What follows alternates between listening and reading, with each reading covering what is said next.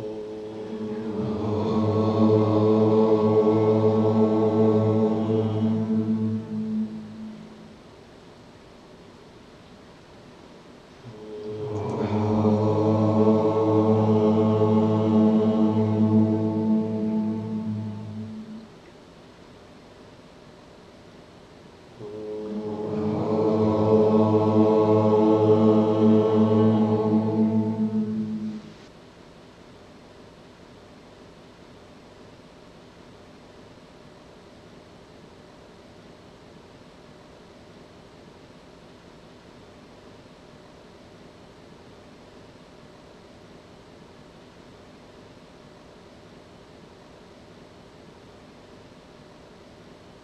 Трипура Рахаси, глава 14.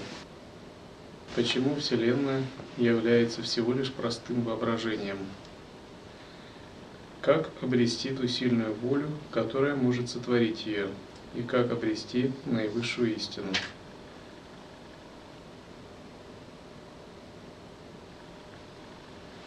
Выслушав сына мудреца, Махасина стал размышлять со всей ясностью и серьезностью. Он пришел к заключению, что этот мир похож на сон, и избавился от своей печали. В то время, как его осмысление становилось все глубже и все сильнее, покой его ума не нарушался. Затем он спросил своего спутника, «Великий и мудрый святой, ты знаешь и этот мир, и тот, что за пределами этого?» Я не верю в то, что есть что-либо, чего ты не знаешь. Пожалуйста, ответь мне сейчас. Как ты можешь говорить, что все чистое воображение? Сколько бы я ни воображал, мое воображение не материализуется. Но ты создал Вселенную силой своей воли. И все же, каким образом время и пространство отличаются в этих творениях? Пожалуйста, скажи мне. Будучи спрошенным об этом, сын мудреца ответил. Воля замышляет результативно или без, безрезультативно, согласно тому, насколько она однородна или прерываема нерешительностью. Здесь, наверное, однородно надо более правильно перевести однонаправленно. Разве ты не знаешь, что этот мир – результат желания Брахмы? Он выглядит реальным и постоянным, потому что изначальное желание столь могущественно. Что такое Брахма? Это сверхмогущественное сознание, которое управляет всеми законами этой Вселенной – Бог, божество, которое, возможно, в прошлых воплощениях когда-то было ситхом, ришей, человеком.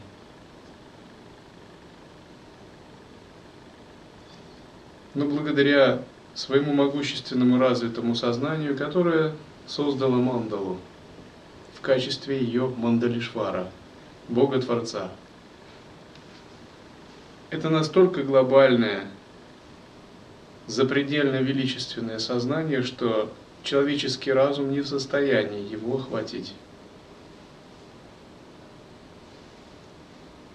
Это сознание, которое многомерно может жить в различных носителях, которое живет огромное количество лет. По ведическому летоисчислению 100 лет Брахма – Считается, что наш нынешний Брахма находится по этому летоисчислению на 51 году. Брахма нашей Вселенной. Существуют также брахмы, владыки, творцы других вселенных, не являющиеся нашими, имеющих другую мерность, другие физические законы и константы.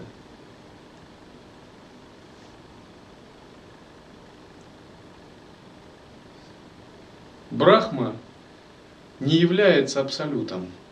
Можно сказать, это всего лишь высокое положение, достигнутое в результате ситхи, тапаса, йогического развития.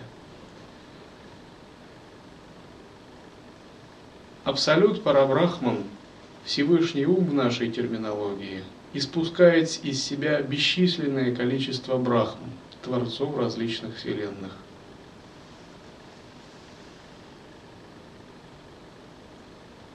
Поэтому наш Брахма это один из многих.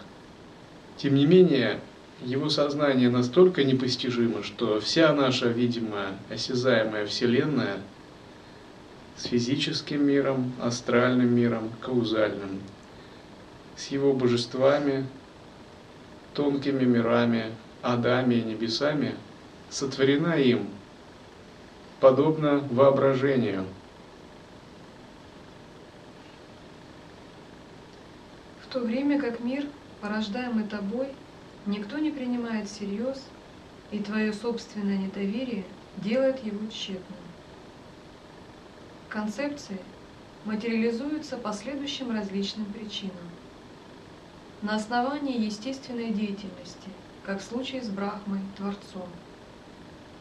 Благодаря владению живыми драгоценными камнями, как в случае с Якшами и Ракшасами, соответственно гномами и демоническими монстрами, разновидностями магических существ.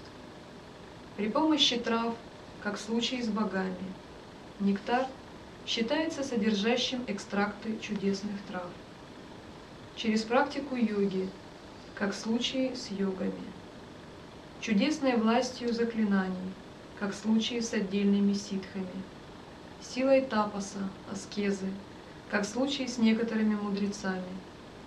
И на основании дарованных благ, как в случае с архитектором Вселенной, Вишвакармой. Чтобы сделать новую концепцию эффективной, необходимо забыть старые ассоциации, и новая концепция будет продолжаться только до тех пор, пока она не будет заблокирована старыми. Концепция сильна, если ей не препятствует какая-либо предшествующая концепция – которая в противном случае разрушает ее.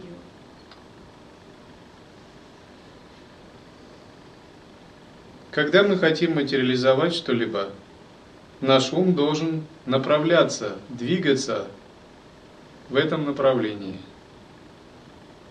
Мы должны отбрасывать все то, что противоречит нашему настрою – примеру, если человек хочет обрести здоровое, сильное, крепкое физическое тело, он должен постоянно заниматься представлением себя в таком облике. Он должен внушать себе и медитировать, веря в то, что он обретет такое тело, что оно его обрет, он его обретает, и он будет обладать им всю жизнь. И поскольку физическое тело это производное ментального сознания, обязательно будут начнут происходить перестройка.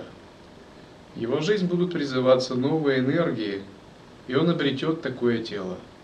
Более того, если его санкальпа будет очень сильная, он получит передачи от божеств, держателей долгой жизни, обретет ситхи долгой жизни или крепкого сверхздоровья. И обретет такое тело, которое будет превосходить по своим возможностям даже обычное человеческое тело, сверхвыносливое.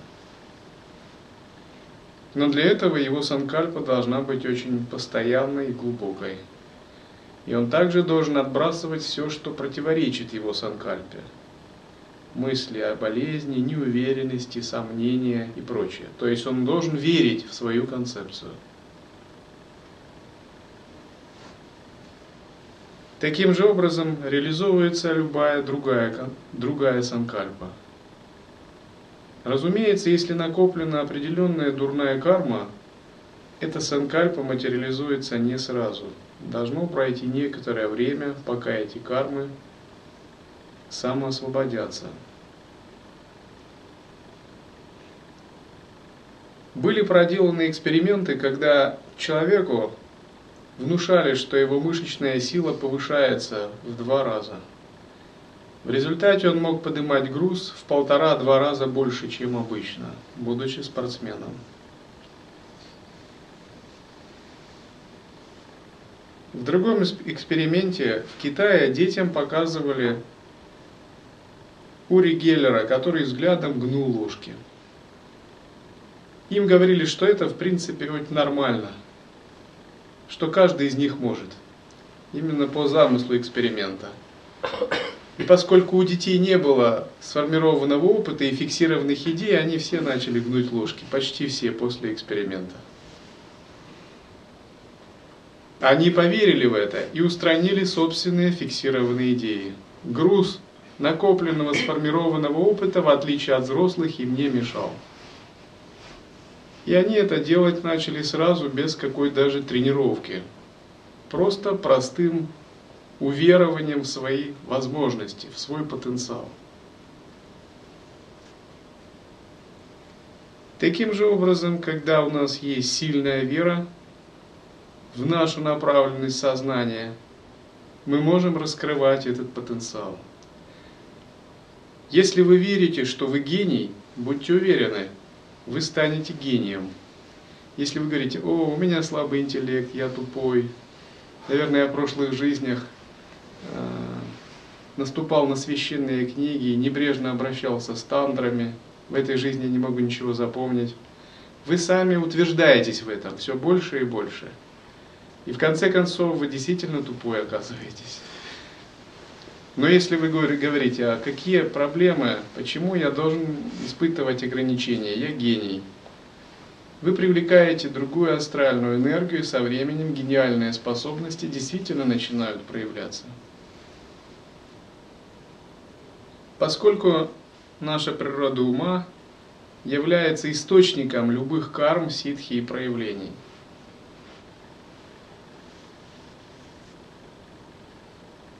Таким же образом, когда мы практикуем чистое видение, мы должны в этом уверяться, мы должны в это реально верить и не сомневаться в этом. Тогда через некоторое время чистое видение начнет проявляться, и мы должны исключать мысли, противоречащие чистому видению. Если мы практикуем божественную гордость, мы также должны верить в нее и исключать мысли, противоречащие божественной гордости примеру, если вы думаете «Ахам Брахмасме», а потом медитация заканчивается, у вас начинается самоуничижение уничижение и различные мысли о собственных ограничениях, вы сбиваете свою практику. Итак, для того, чтобы ваше намерение в чем-либо материализовалось, вы должны порождать определенная направленность сознания, абсолютно верить ей, этой направленности, и исключать противоречащие этой направленности мысли. Если вы верите, что ваша дхарма – это драгоценность, она действительно такой является, она станет для вас наивысшей драгоценностью, спасающей вас. Если у вас есть к ней двойственно-половинчатые отношения, именно такой результат вы и получите. Если вы верите, что ваш гуру сам Парабрахман, именно такой результат и будет для вас в отношениях с гуру. Вся полнота благословений будет реализована. Если вы его считаете просто пандитом, получите в результате взаимоотношений с гуру ясность пандита, не больше. Если считаете его обычным мирским человеком, так тому и быть. Будет хорошим другом вам. Смысл гуру-йоги именно в том, чтобы получать максимальную пользу от взаимоотношений с мастером. И этот принцип, он заключается, э, содержится во всех духовных практиках.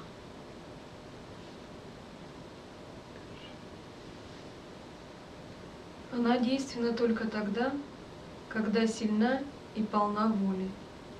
Таким способом становятся достижимыми даже великие вещи. Твои концепции не осуществляются по вышеупомянутой причине. Поэтому ты должен практиковать сосредоточение мысли, если ты желаешь, чтобы твои собственные творения имели место. В основном Это учение относится к разделу Пракамья Ситхи. Книга Пракамья Ситхи пока только готовится. Но смысл практики заключается в том, чтобы мы медитировали на природу ума, на абсолют, на естественное состояние. И это для нас является самой главной санкальпой. И на бхаву, которую оно излучает. Если вы утверждаетесь в бхаве, постоянно призываете ее, настраиваете, сделаете ее сущностью своей жизни, она обязательно материализуется. Сейчас я расскажу тебе о различиях во времени и пространстве. Ты не сведущ в делах этого мира, и поэтому ты заинтригован всем этим. Я разъясню тебе появление этих различий.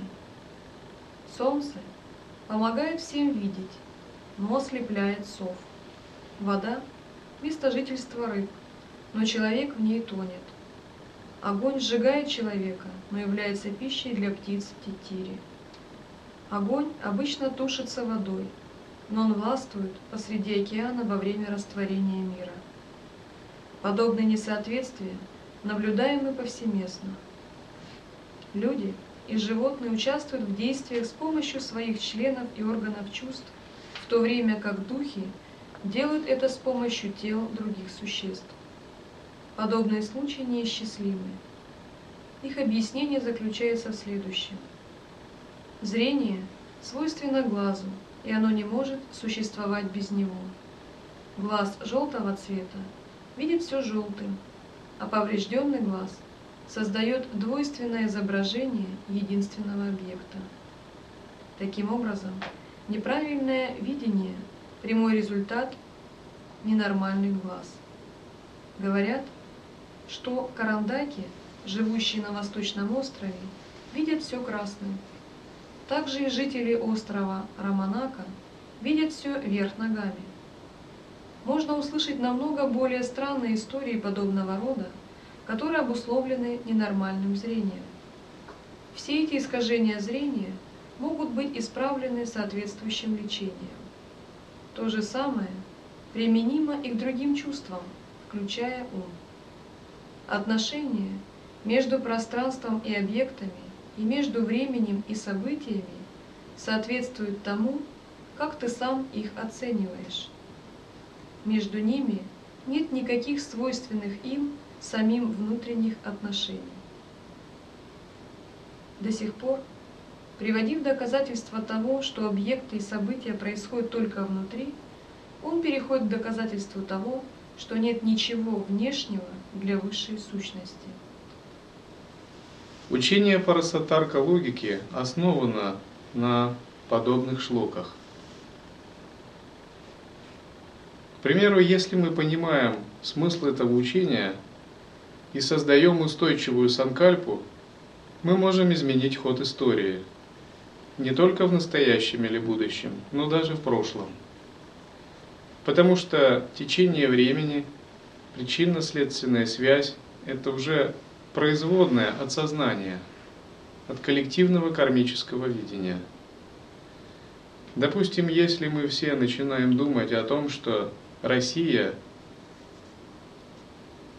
является родиной Адвайта Веданты и Анутара Тантры, и испокон веков наши деды и отцы практиковали учение Адвайты, и наша санкальпа будет сильная – пространство и время начнут подчиняться ей, начнут появляться артефакты, действительно подтверждающие на материальном уровне. Археологи начнут находить статуи и священные тексты, начнут появляться древние свидетельства, которые, оказывается, всегда были. Это кажется фантастикой, но именно так видят мир ситхи. Парасатарка логика говорит, что Мир зависит от сознания, а не наоборот. Под миром мы имеем в виду время, прошлое, будущее и настоящее, пространство, причины и следствия. Другими словами, меняя собственное сознание, мы можем поменять течение времени, причины и следствия. физические законы или константы. При условии, если это сознание будет очень сильным. На самом деле в мире действуют разнородные потоки сознаний. И мы вписаны в коллективное кармическое видение 5 миллиардов человек. И какое именно материализуется санкальпа, зависит от того, какое видение доминирует.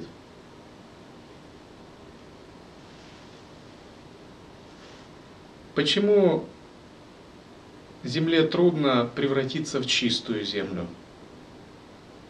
Потому что общая санкальпа жителей Земли, их коллективное кармическое видение этому не соответствует. А представим, что вся Земля будет населена святыми, ситхами и монахами, которые практикуют чистое видение. Это означает, что на Земле начнут открываться святые места, места силы. Ее начнут посещать боги, начнет изменяться мерность Земли, течение времени изменится, станет многовариантным. У многих начнут появляться иллюзорные тела, Земля перестанет быть шарообразной, сама Земля станет многомерной. Физические законы старого мира полностью исчезнут, и вы окажетесь в чем-то совершенно другом мире, в мире чистой Земли, в которой действуют иные законы. Это произойдет именно потому, что сознание, коллективное кармическое видение создаст совершенно другой мир. Именно так происходит освобождение йогина.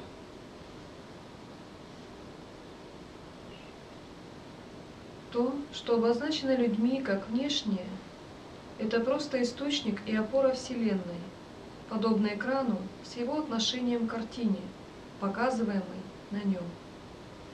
Не могло быть ничего внешнего для той внешности, кроме своего собственного тела. Как оно может быть сделано внешним от внешности? Например, когда ты говоришь за пределами холма, то холм отстраняется от окружающего его пространства.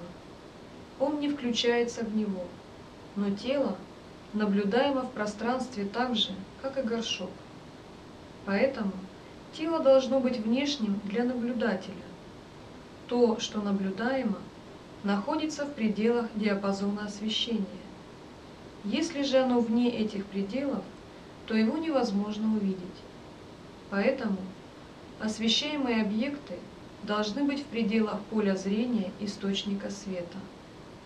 Тело и так далее являются освещаемыми, потому что они сами объективизированы являются предметами рассмотрения. Освещаемое и источник света не могут быть одним и тем же. Опять же, источник света не может быть объективизирован, ибо разве есть наблюдатель, отличный от него самого?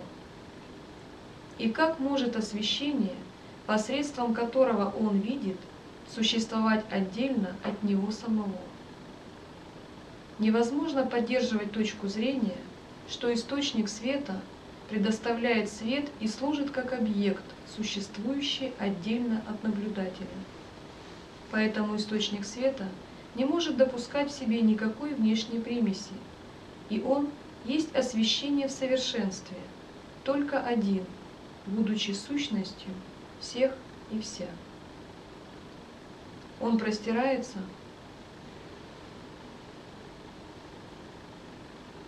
Один западный ученый выдвинул на первый взгляд фантастическую идею. Он выдвинул идею, что древние сказки о Земле, которая покоится на трех китах, не сказки. Что когда-то она действительно покоилась на трех китах, а шарообразной она стала позже.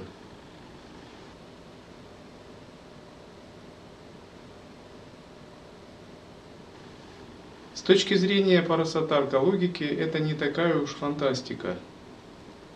Дело в том, что каждому поколению людей соответствует определенное кармическое видение. И мы можем даже совсем не догадываться, какое было кармическое видение у наших далеких предков. И в их кармическом видении могли быть совершенно иные законы физики, константы и причинно-следственные связи. На самом деле каждой эпохе соответствует собственное, совершенно уникальное кармическое видение. Нет как бы продолженности в кармическом видении между различными поколениями людей. В соответствии с этим Каждая эпоха – это определенный тоннель реальности. И если кармическое видение воплощающихся душ в следующем поколении сильно меняется, то тоннель реальности может меняться очень сильно. Это может затрагивать законы физики, течение времени, мерность пространства, причинно-следственные связи и многие другие вещи –